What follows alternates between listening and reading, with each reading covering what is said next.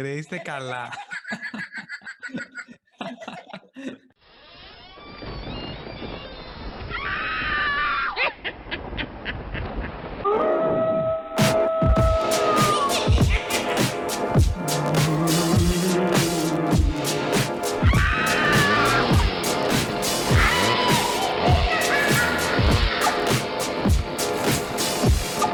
Λοιπόν, παιδιά, είναι, είναι εκείνη η μέρα του χρόνου που τα όρια μεταξύ νεκρών και ζωντανών δεν υπάρχουν. Είναι η 31 Οκτωβρίου, στις 31 Οκτωβρίου που γιορτάζουν το Halloween σύμφωνα με την παράδοση ή αλλιώς γιορτή των νεκρών. Είναι η μέρα που οι ζωντανοί μπορούν να συναντήσουν νεκρούς. Το έθιμο σύμφωνα με το, με το οποίο δίνονται και μεταμφιέζονται, ε, έχει να κάνει με το ότι προσπαθούν να μπερδέψουν, να μπερδευτούν με τα πνεύματα για να μην συναντήσουν τους νεκρούς. Πώς όμως αυτό συνδέεται με την επιστήμη; Είναι λοιπόν το Pharmatalk.gr, είμαι ο Γιάννης Αλαφάκης, μαζί μου είναι ο Γιάννης Οικονόμου και η Νίκη Καβαδία και αυτό είναι ένα επαιτειακό επεισόδιο, ένα γιορτινό επεισόδιο μάλλον, για το Halloween. Δες τον Οικονόμου που είναι σαν έκτοτος άγγελος. Τι ωραία ρε φίλε που είναι. Για το ζούμε κάθε, κάθε τα τελευταία χρόνια, όχι τα τελευταία, κάναμε για πολλά χρόνια Halloween με την κουμπάρα μου και τους φίλους. Εγώ που έχω μια ερώτηση στην εισαγωγή να την κάνω. Εννοείται. Ωραία. Γιάννη, μας τα είπες ωραία ότι είναι έθιμο. Υπάρχει αντίστοιχο, δηλαδή στην Ελλάδα. Δεν, υπά, δεν υπάρχει κάτι τέτοιο στην Ελλάδα, γενικώς. Ψάχνοντας λίγο, νομίζω ότι ενώ το, το έθιμο ουσιαστικά προέρχεται από την κελτική παράδοση, στην ουσία συνδέεται και λίγο με την χριστιανική, γιατί στις 2 Νοεμβρίου, δηλαδή ε, αμέσως μετά, ε, οι χριστιανοί, οι καθολικοί κυρίως, γιορτάζουν την ε, ημέρα των νεκρών. Δηλαδή, εγώ στην Ιταλία θυμάμαι ότι γιορτάζαν τη μέρα των νεκρών. Οπότε συνδέονται Να. και μάλλον έχουν κοινή αρχή οι, οι δύο ημέρες αυτές. Και άλλα, νομίζω και πολλές άλλες ε, έτσι, παραδόσεις και έθιμα και θρησκείες έχουν κάτι που να γιορτάζει στους νεκρούς. Ας πούμε και στην Ορθοδοξία έχουν τα ψυχοσάββατα, ρε παιδί μου. Σωστά, ναι, ναι. ναι. Άλλοι κάτι, πάντα κάτι υπάρχει για να τιμήσεις, Ναι. να γιορτάσεις, να θυμηθείς κάποιον που έχει φύγει, ας πούμε, από τη ζωή. Ίσως κάνουν κάτι τόσο θλιβερό, χαρούμενο. Και δεν ξέρω, ίσως να είναι κάτι, κάτι ωραίο αυτό. Δεν το εμβαθύνω και πολύ τώρα. Ας το πάμε λίγο πιο χαλαρά. Δεν το εμβαθύνω Ναι, γιατί ναι. είχα μια σκέψη τώρα έτσι εμβάθυνσης, αλλά δεν Οπ, τι να οπ, πίνω. οπ, οπ. Νίκη, γιατί, για πες. Πες έτσι Τίποτα, λίγο. για... ε, όχι, γιατί ο θάνατος μπορεί να είναι στην ουσία και έναρξη μιας διαφορετικής ζωής, οπότε ίσως και να είναι και μια γιορτή. Και αυτό, αυτό, από αυτή την άποψη το λέω. Σωστό. Είναι κάτι Άλλωστε, άλλωστε, αν δεν υπάρχει ο θάνατος, πώς θα υπάρχει ζωή; Δηλαδή, τι θα σου δώσει κίνητρο να ζήσεις, αν δεν ξέρεις ότι κάποια στιγμή θα τελειώσει; Σωστά. Έτσι Πώς ακριβώς. όμως, πώς όμως έγινε όλο αυτό, δηλαδή χρησι- χρησιμοποιούμε τα βαμπύρ, τα έτσι, τους λικανθρώπους. Πώς ξεκίνησε όλο αυτό; Έλατε, Εύκολο. αυτό θα, αυτό θα διελευκάνουμε απόψε. Γιατί αυτό είναι και το νόημα αυτού εδώ του καναλιού, να μεταλαμπαδεύει έτσι μία σταγόνα γνώσης με κάθε επεισόδιο. Σκεφτήκαμε σε αυτό το επεισόδιο να αναλύσουμε τα, τις κλινικές διαταραχές οι οποίες έδωσαν τους καρπούς για να εξελιχθούν οι μύθοι για όλα τα τέρατα των παραμυθιών και των ταινιών όπως είναι τα βαμπύρ που υπηνίκη, τα ζόμπι, οι λικάνθρωποι και πάει λέγοντας. Οπότε ξεκινώντας α, να πιάσουμε τα βαμπύρ. Να πιάσουμε τα βαμπύρ, ναι.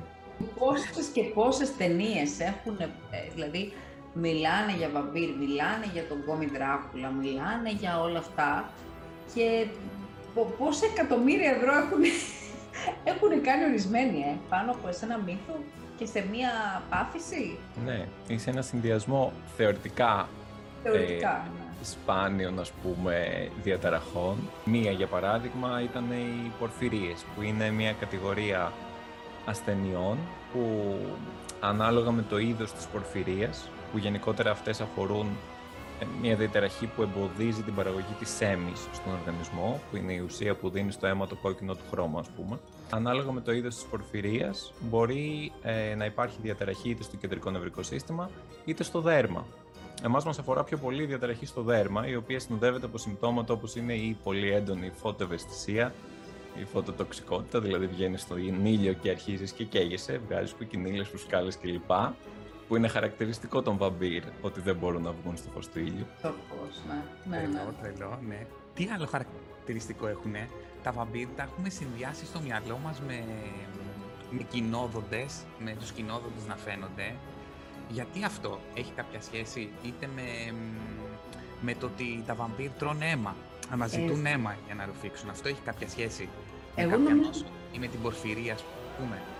Αυτό νομίζω κι εγώ, ότι δηλαδή αυτό είναι η μετεξέλιξη από ό,τι διάβασα στο, δηλαδή α- η κοινότητα και όλα αυτά ήταν σαν να λέμε ένα- μία μίξη και του λι- λικανθρώπου ας πούμε, για να γίνει λίγο πιο σκέρι όλη η φάση. Δεν, υ- δεν υπήρχε κάτι τέτοιο σαν πραγματική φυσιογνωμία. Ναι, νομίζω ότι ήταν λίγο τραβηγμένο. Ότι ναι, μεν η πορφυρία μπορεί να κάνει τα νύχια σου λίγο περίεργα ή να κάνει τα δόντια σου πιο μητερά ή πιο κόκκινα τα ούλα ή να χρωματίσει κόκκινα τα δόντια. Αλλά μιλάμε για έτσι και αλλιώς μια σπάνια κατηγορία παθήσεων και μιλάμε για μια σπάνια υποκατηγορία αυτής της κατηγορίας που ρε παιδί μου να το έχει ένας άνθρωπος ε, είναι λίγο ξέρεις ότι το πήραμε και το κάναμε, το τεντώσαμε, το κάναμε. Ναι, ναι. Είναι δηλαδή ένα μίξ μύθου και, μ, και πραγματικότητας, ας πούμε, κάτι τέτοιο. Ναι, ναι, ήταν πολλά μαζί. Δηλαδή ήταν ο φόβος των θεών, ας πούμε, το μεσαίωνα και η έλλειψη επιστημοσύνης και όλος αυτός ο φόβος που επικρατούσε τότε τις ε, σκοτεινές εποχές που εντάξει, σίγουρα και το συνέστημα ε, λίγο όλα αυτά τα έπλασε και τα έκανε κάτι πολύ μεγαλύτερο από ό,τι ήταν στην πραγματικότητα. Και η άγνοια μέσα σε όλα αυτά. Και καθώς επίσης ο- οτιδήποτε διαφορετικό ήταν ε, ε, δηλαδή δακτυλοδεικτούμενο τύπου πώς ήταν οι νάνοι στα τσίρκα; Χρησιμοποιούσαν δηλαδή τα, την, την εμφάνισή τους που, που είχε κάποιο είδους πρόβλημα και για λόγους ε, να, να βιοπορίζονται αλλά και, και ας πούμε και για κάποιοι άλλοι τους κλεβάζανε. Ήταν δηλαδή ναι, και στην έτσι. ουσία στο μυαλό, τους, στο μυαλό τους ήταν ένα τέρας αυτό το πράγμα, το οποίο Ναι, τρόμαζε. ναι. και Το, Δηλαδή ακριβώς. φαντάζομαι ότι πριν, ε, πριν χίλια χρόνια, ξέρω εγώ, ε, σε, μια, σκανδ- σε ένα σκανδιναβικό χωριό, ξέρω εγώ, τη νύχτα, αν έβλεπες κάποιον που, όπως είπε ο Γιάννης, έπασχε από αυτή την νόσο, την πορφυρία τέλος πάντων, αποτελούσε κάτι τρομακτικό. Οπότε Ναι, ναι. δημιουργούνταν και ένας μύθος γύρω από αυτό. Σωστά. Και σε λιμόδινο σήματα, η φυματίωση, ας πούμε, που είναι μια βακτεριακή λίμωξη, προσβάλλει τους πνεύμονες που σε προχωρημένα στάδια έχει αιμόπτηση, έχει τέτοια συμπτώματα και τους οδηγούσε στο θάνατο γιατί δεν υπήρχε θεραπεία τότε. Δηλαδή, όποιος είχε φυματίωση ήταν καταδικασμένος, ρε παιδί μου. Και η Οπότε χρώση αυτό- του δέρματος ήταν, Μπράβο. ήταν διαφορετική, που ήταν βασικό. Ήταν πολύ λεπτή, Σωστά. πολύ οστέινη. Οπότε όλο αυτό έδαινε. Ναι. Το περίεργο είναι ότι τους μελετούσαν και μετά θάνατον. Ένα, ας πούμε, ακόμα χαρακτηριστικό είναι ότι το, το βαμπύρ, αφού πεθάνει, και πεθάνει τον πρώτο του θάνατο, ε, μετά συνεχίζει να ζει ως βαμπύρ. Οπότε το να δουν ένα πτώμα, ε, τι ευχάριστη συζήτηση σήμερα, το να δουν ένα Εμένα μου πτώμα αρέσει. που Μ' να αρέσει, είναι μ' αρέσει. πιο... να μην είναι λευκό το δέρμα του, ας πούμε, να είναι πιο χρό. Τους πήγαινε το μυαλό ότι ξέρεις αυτός μήπως ζει ακόμα. Που αυτό είναι ένα από τα στάδια τα οποία περνάει το σώμα αφού πεθάνει ο άνθρωπος. Υπάρχουν πέντε στάδια νομίζω. Το ένα από αυτά, το τέταρτο, είναι όταν πια λιμνάζει το αίμα που έχει μείνει ε, και σου δίνει αυτή την οχρότητα. Το Είναι εκρού του πέντε. νεκρού που λέμε. Μπράβο! Αυτό. Και Αυτό. με, τώρα εντωμεταξύ, αυτό που έλεγες για τους νεκρούς και για τα πτώματα και τις νεκροψίες και όλα αυτά, ε, μου παραπέμπει και σε μια φιγούρα που πάλι τη βλέπεις ε, πολύ στο Halloween, ξέρω εγώ, τη, τη, τη φιγούρα του Frankenstein. Νομίζω ίσως η προσπάθεια κάποιων ε, μεταθάνατων χρησιμοποιούσαν τέλος πάντων πτώματα ε, και προσπαθούσαν ε, μέσω μ, ηλεκτρικών φορτίων τέλος πάντων να δώσουν ζωή ή να κινήσουν κάποια μέλη του σώματος και αυτό δημιουργούσε πάλι ένα μύθο και δημιουργήθηκε από εκεί το ο Frankenstein, κάτι τέτοιο. Μπορεί, μπορεί, δεν αποκλείεται. Είχαν ρε παιδί μου στο Μεσαίωνα, ήταν και πολύ έντονο νομίζω το στοιχείο της μαγείας. Οπότε η νεκρομαντία που αφορούσε τους νεκρούς, ίσως πυροδότησε και τέτοιου είδους πειράματα μετά. Όπως και μια ακρομεγαλία, ας πούμε, θα μπορούσε να ήταν κάτι διαφορετικό ε, και να θεωρηθεί τέρας, ας πούμε, αυτός ο άνθρωπος που έπασχε από αυτό το νόσημα. Μπράβο, Οπότε ναι. και αυτό μπορεί να ήταν, να ίσχυε δηλαδή. Ναι, μια ακρομεγαλία που θα μπορούσε να έχει και ένας α, λυκάνθρωπος ε, μαζί με μια υπερτρίχωση ας πούμε η οποία εύκολα θα ήταν ας, γενετικής φύσης υπερτρίχωση ότι απλά υπάρχουν περισσότερες τρίχες σε σημεία που φυσιολογικά δεν υπάρχουν τρίχες και αυτό εκείνη την εποχή θεωρούταν κάτι τρομακτικό και ξένο και φοβερό. Ναι, και αυτό νομίζω τώρα που είπες λικάνθρωπο, νομίζω αυτό ε, έχει συνδυαστεί και με τον ιό της ε, Λύσας. Ναι. Που είναι Ναι. πάλι ένα λιμώδες νόσημα το ε, οποίο το μεταφέρεται οποίο... από ζώο σε... από ζώο σε άνθρωπο και όχι μόνο που λέμε ας πούμε αν σε δαγκώσεις κύκλος να είναι εμβολιασμένος για να είσαι safe. Ε, μεταφέρεται και από αγελάδες και από πρόβατα που εκείνη την εποχή οι άνθρωποι αυτά είχαν για να Ζούσαν. ζήσουν. Οπότε, ναι, Ζούσαν ναι. μαζί με αυτά τα ζώα. Στην ουσία ζούσαν, στην πραγματικότητα ζούσαν στο, στον ίδιο χώρο σχεδόν. Ναι. Και να πούμε ότι η Λύσα κάνει την αλλαγή αυτή της συμπεριφοράς, το, το περίεργο αυτό το πράγμα που βλέπεις και λες Παναγία μου αυτός, ας πούμε, Λύσα ξέρω που λέμε. Ακόμα και αφρού στο στόμα. Αφρού στο στόμα, ναι, Μπράβο, ακριβώς. ναι. Οπότε Ε, σε συνδυασμό με το άλλο ήταν... Και αυτό είναι τρομακτικό. Δηλαδή, εμένα να σας πω κάτι από, από όλα τα τέρατα τώρα, έτσι όπως ε, μέχρι εδώ που έχουμε φτάσει, νομίζω ο λυκάνθρωπος ε, με τρομάζει πιο πολύ απ' όλα. το βαμπίρ, παιδιά, με τρομάζει. Το βαμπίρ με τρομάζει. Δεν μπορώ. Δεν ξέρω. Βαμπίρ. Δηλαδή, άμα βλέπατε ένα ζόμπι θα ήσασταν οκ.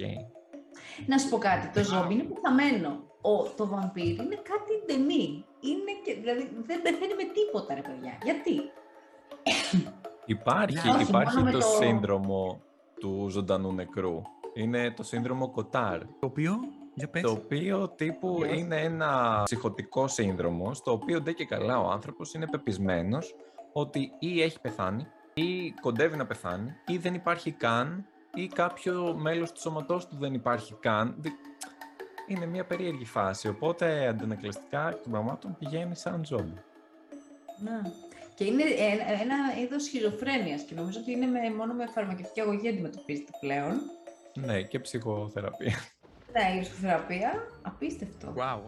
Και, Δεν το και ήξερα νομίζω αυτό, παιδιά. ότι δι- είχα διαβάσει ότι αυτό ε, ονομάστηκε σαν σύνδρομο, γι' αυτό και είχε και το όνομα του νευρολόγου που το πήρε, το 19ο αιώνα. Δηλαδή είναι σχετικά νο, νωρίς. ναι. Και ήταν κάτι που σαφέστατα προϋπήρχε, ας πούμε. Πάντως, σύνδρομο είναι και του λικάνθρωπου. Ναι, Μην ναι. υπάρχει το σύνδρομο του λυκάνθρωπου που ντε και καλά πάλι ο άνθρωπος είναι πεπεισμένος ότι είναι ζώο. Όχι απαραίτητα λύκος, αλλά ζώο, Ναι. κάτι σε άγριο ζώο. Οκ, επιμένω ότι αυτό με τρομάζει πιο πολύ. Αλλά δεν έχετε δει στην πραγματικότητα που είναι ένας άνθρωπος που έχει το 99,7% του, του σώματός του με τατουάζ και είναι πεπεισμένος ότι είναι τίγρης και έχει κάνει τα δόντια του, τα έχει κόψει έτσι ώστε να είναι σαν τίγρη. Θα σας στείλω με τα φωτογραφία να δείτε. Οκ, να σου Είναι πω υπάρχει. κάτι. Όσο δεν ε, τύπου επιτίθεσαι σε ανθρώπους, δεν ξέρω και Προσπαθεί να αριστερά, σε δεν δαγκώσει. ξέρω πώς να... Αυτό, αυτό. Ω, πολύ spooky. Πολύ spooky. Άλλο, άλλα τέρατα. Ε, Εγώ Είσαι ε, βρήκα και κάτι πιο αστείο Για να πες. μοιραστώ μαζί σας απόψε. Βρήκα ένα άρθρο, το οποίο, αν δεν κάνω λάθος, έχει δημοσιευτεί και σε επιστημονικό περιοδικό. Οκ. Ήταν ένα άρθρο το οποίο έλεγε, μιλούσε για ποια κλινικά σύνδρομα ή διαταραχές μπορούμε να εντοπίσουμε σε παραμύθια, σε παιδικά παραμύθια. Και κράτησα μερικά που μου έκαναν πάρα πολύ μεγάλη εντύπωση. Το ένα, ας πούμε, ήταν ε, το παραμύθι με τον Τζακ και τη φασολιά, το ξέρετε; Ναι. Ναι, Με τα εννοείται ότι το μαγικά ξέρω. φασόλια. Ωραία. Ναι. Όταν πια ανεβαίνει στη φασολιά και φτάνει εκεί στο κάστρο του γίγαντα, ο γίγαντας τον μυρίζει μεν, δεν μπορεί να τον δει. Ε, και έλεγε λοιπόν το άρθρο ότι ε, ξεκάθαρα ο γίγαντας, για να είναι γίγαντας, έχει έναν όγκο στην υπόφυση που του προκαλεί γιγαντισμό. Και ο ίδιος όγκος στην υπόφυση πιέζει το οπτικό νεύρο, οπότε του θολώνει την όρεση και δεν μπορεί να δει τον Τζακ. Φανταστικό, φίλε. Ε, πολύ φίλε. ωραίο. Και ακόμα Όχι. πιο αστείο, μου φάνηκε το θέμα της κοκκινοσκουφίτσας, η οποία γενικά η οικογένειά της την είχαν βρει πολλά σύνδρομα. Δηλαδή, σου λέει ότι η κοκκινοσκουφίτσα πέρα από το προφανές ότι πάσχει από μοιοπία και αστιγματισμό, γιατί δεν μπορεί να δει ότι η γιαγιά είναι λύκος. ε, Η γιαγιά είναι λικάνθρωπος, να υποθέσω. θα μπορούσε. βέβαια. Υπερτρίκωση. Ε, κοίτα, από τη μεριά της κοκκινοσκουφίτσας σου λέει ότι υπάρχει το σύνδρομο της κοκκινοσκουφίτσας, το οποίο πλέον όντως το λέμε σύνδρομο της κοκκινοσκουφίτσας, το οποίο είναι ένας συνδυασμός πολύ έντονης αφέλειας, η οποία συνδυάζεται από νοητική δυσαρμονία, ότι δεν μπορείς να καταλάβεις να ξεχωρίσεις πρόσωπα και φυσιογνωμίες κλπ. Οπότε τα μπερδεύει όλα. Γενικά δεν είναι και πάρα πολύ εύστροφη, οπότε να το το πακετάκι. Αλλά ακόμα και αυτά να μην ισχύουν, η γιαγιά μπορεί να βρίσκεται εγκλωβισμένη στο κρεβάτι της, όχι επειδή είναι λύκος, αλλά επειδή έχει ρυθματόδη λύκο, ο οποίος κάνει αυτή τη χαρακτηριστική αυτό το χαρακτηριστικό ερήθημα στο πρόσωπο που είναι σε σχήμα πεταλούδας μοιάζει είτε με δάγκωμα λύκου είτε με τα λευκά σημάδια που έχει ο λύκος στη μουσούδα του. Ε, παράλληλα μπορεί να έχει εξόφθαλμο, οπότε γι' αυτό η κουκνουσκουφίτσα βλέπει τα μάτια της πιο μεγάλα. Ε, μπορεί να έχει ακρομεγαλία, γι' αυτό βλέπει τα χέρια της πιο μεγάλα και μπορεί να έχει και κάποιους όζους στις φωνητικές χορδές, γι' αυτό να είναι πιο χοντρή η φωνή της. Okay. Ναι, καλά έκανε και την έφαγε αυτός ο λύκος. Ε. Πραγματικά την έσωσε τη γυναίκα μου. Κάπου την έχουν βγει. Εντάξει, τρομερές πληροφορίες. Πολύ, ναι. πολύ, ωραίο, ναι, πολύ ωραία ναι, σύνδεση. Τώρα για την αλήκη στη χώρα των θαυμάτων, φαντάζομαι πάει το μυαλό σας στην κατάχρηση φαρμακευτικών ουσιών. LSD συγκεκριμένα. Ε, φαντάζομαι. Εγώ πάλι βρήκα κάτι ξενέρωτο. Βρήκα ένα σύνδρομο το οποίο παλιά το φοβόντουσαν, θεωρούσαν το, το, το παιδί είναι μαγεμένο και όλα αυτά. Και λεγόταν το σύνδρομο του πρωτέα. Που είναι μια διαταραχή γενετική που προκαλεί δύο στο δέρμα και στα κόκαλα. Κυρίως στα, στα χέρια. Μόνο χειρουργική βελτίωση υπάρχει, δηλαδή δεν υπάρχει κάποια θεραπεία. Και όσα παιδιά ήταν έτσι, ήταν ξέρω, μαγεμένα, ε, χτυπημένα από τη μοίρα, ξέρω εγώ. Και ήταν πολύ τρομακτικό, ας πούμε, να έχεις ένα τέτοιο παιδί. Ε, εγώ να σας δώσω μια πληροφορία που δεν ξέρω αν ε, έχει, έχει κάποια σχέση βασικά και έχει να κάνει με μάγισσες. Έτσι. Ε, υπάρχει και μια μάγισσα πολύ γνωστή ε, σε εμάς τους, στην, στην ελληνική ιστορία τέλος πάντων, στην, στην ελληνική μυθολογία ίσως. Να το βρούμε. Να το... Ποια είναι; Η Κύρκη. Ποια είναι η πιο γνωστή μάγη, η Κύρκη, ναι, η Κύρκη. Τώρα, αυτό που ε, συνέδεσα εγώ ε, με την φαρμακευτική είναι ότι η Κύρκη στην ουσία ε, ήταν μια μάγισσα η οποία χρησιμοποιούσε βότανα. Αλλά το ενδιαφέρον ποιο είναι, δηλαδή χρησιμοποίησε κάποια άνθη ε, τα οποία έριξε σε ένα συγκεκριμένο σημείο ε, της θάλασσας και εκεί ε, μια άλλη νύμφη μεταμορφώθηκε στην ουσία στην, στη σκύλα που είναι το τέρας το γνωστό. Αλλά το, το, ωραίο, το ωραίο όλων αυτών είναι ότι διαβάζοντας για αυτήν την ουσία έλεγε ότι τα βότανα που είχαν φαρμακευτικές ιδιότητες φύτρωναν σε σημεία στα οποία είχε πέσει αίμα το οποίο έσταζε από τη μάχη μεταξύ Τιτάνων και θεών και Ολύμπιων θεών. Οπότε εκεί που έσταζε το αίμα του στην ουσία φύτρωναν βότανα που είχαν θεραπευτικές ιδιότητες. OK, okay, Εντάξει, ποιότητα. αλλά έχει πολύ ενδιαφέρον, ρε παιδί μου. Έτσι λοιπόν ένα bullying ε, κάποιας εποχής ε, έχει γίνει ολόκληρο έθιμο πλέον. Εγώ έτσι το βλέπω. Δηλαδή, και στην Ελλάδα πια έντονα. Ναι, ναι, ναι. ναι, ναι. ναι. Τώρα που... μου ξέρει καλύτερα το Halloween παρά τις απόκριες. Πραγματικά. Αλήθεια λες. ναι, ναι, ναι, ναι. Εντάξει, να δω τα παιδάκια να πηγαίνουν για φάρση και έρασμα στα σπίτια κάποια στιγμή. Ε, θα τα έχουμε δει όλα πια. Να σας πω, σαν τώρα... Σαν αισθητική είναι πιο ωραίο όμως. Εμένα, και εμένα μου αρέσει, και εμένα μου αρέσει. Απλά δεν ξέρω πόσο safe θα ήταν. Μιας και είπαμε για μάγισσες, βλέπατε καθόλου τη σειρά μάγισσες στην τηλεόραση; Το original, όχι τη βλακεία, το remake που βγήκε τώρα. Του τέλη του 90, αρχές του 2000. Στις μάγισσες λοιπόν, κάποια στιγμή στον πρώτο κύκλο, είχε ένα επεισόδιο που πολεμούσαν ένα πλάσμα που λεγόταν Wendigo. Μοιάζει με λικάνθρωπο, έχει μία παγωμένη καρδιά αυτή είναι η διαφορά ας πούμε.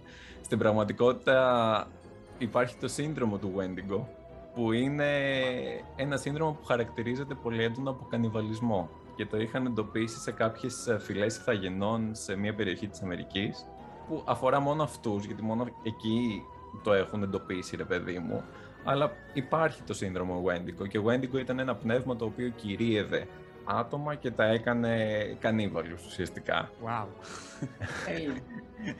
Πολύ καλό.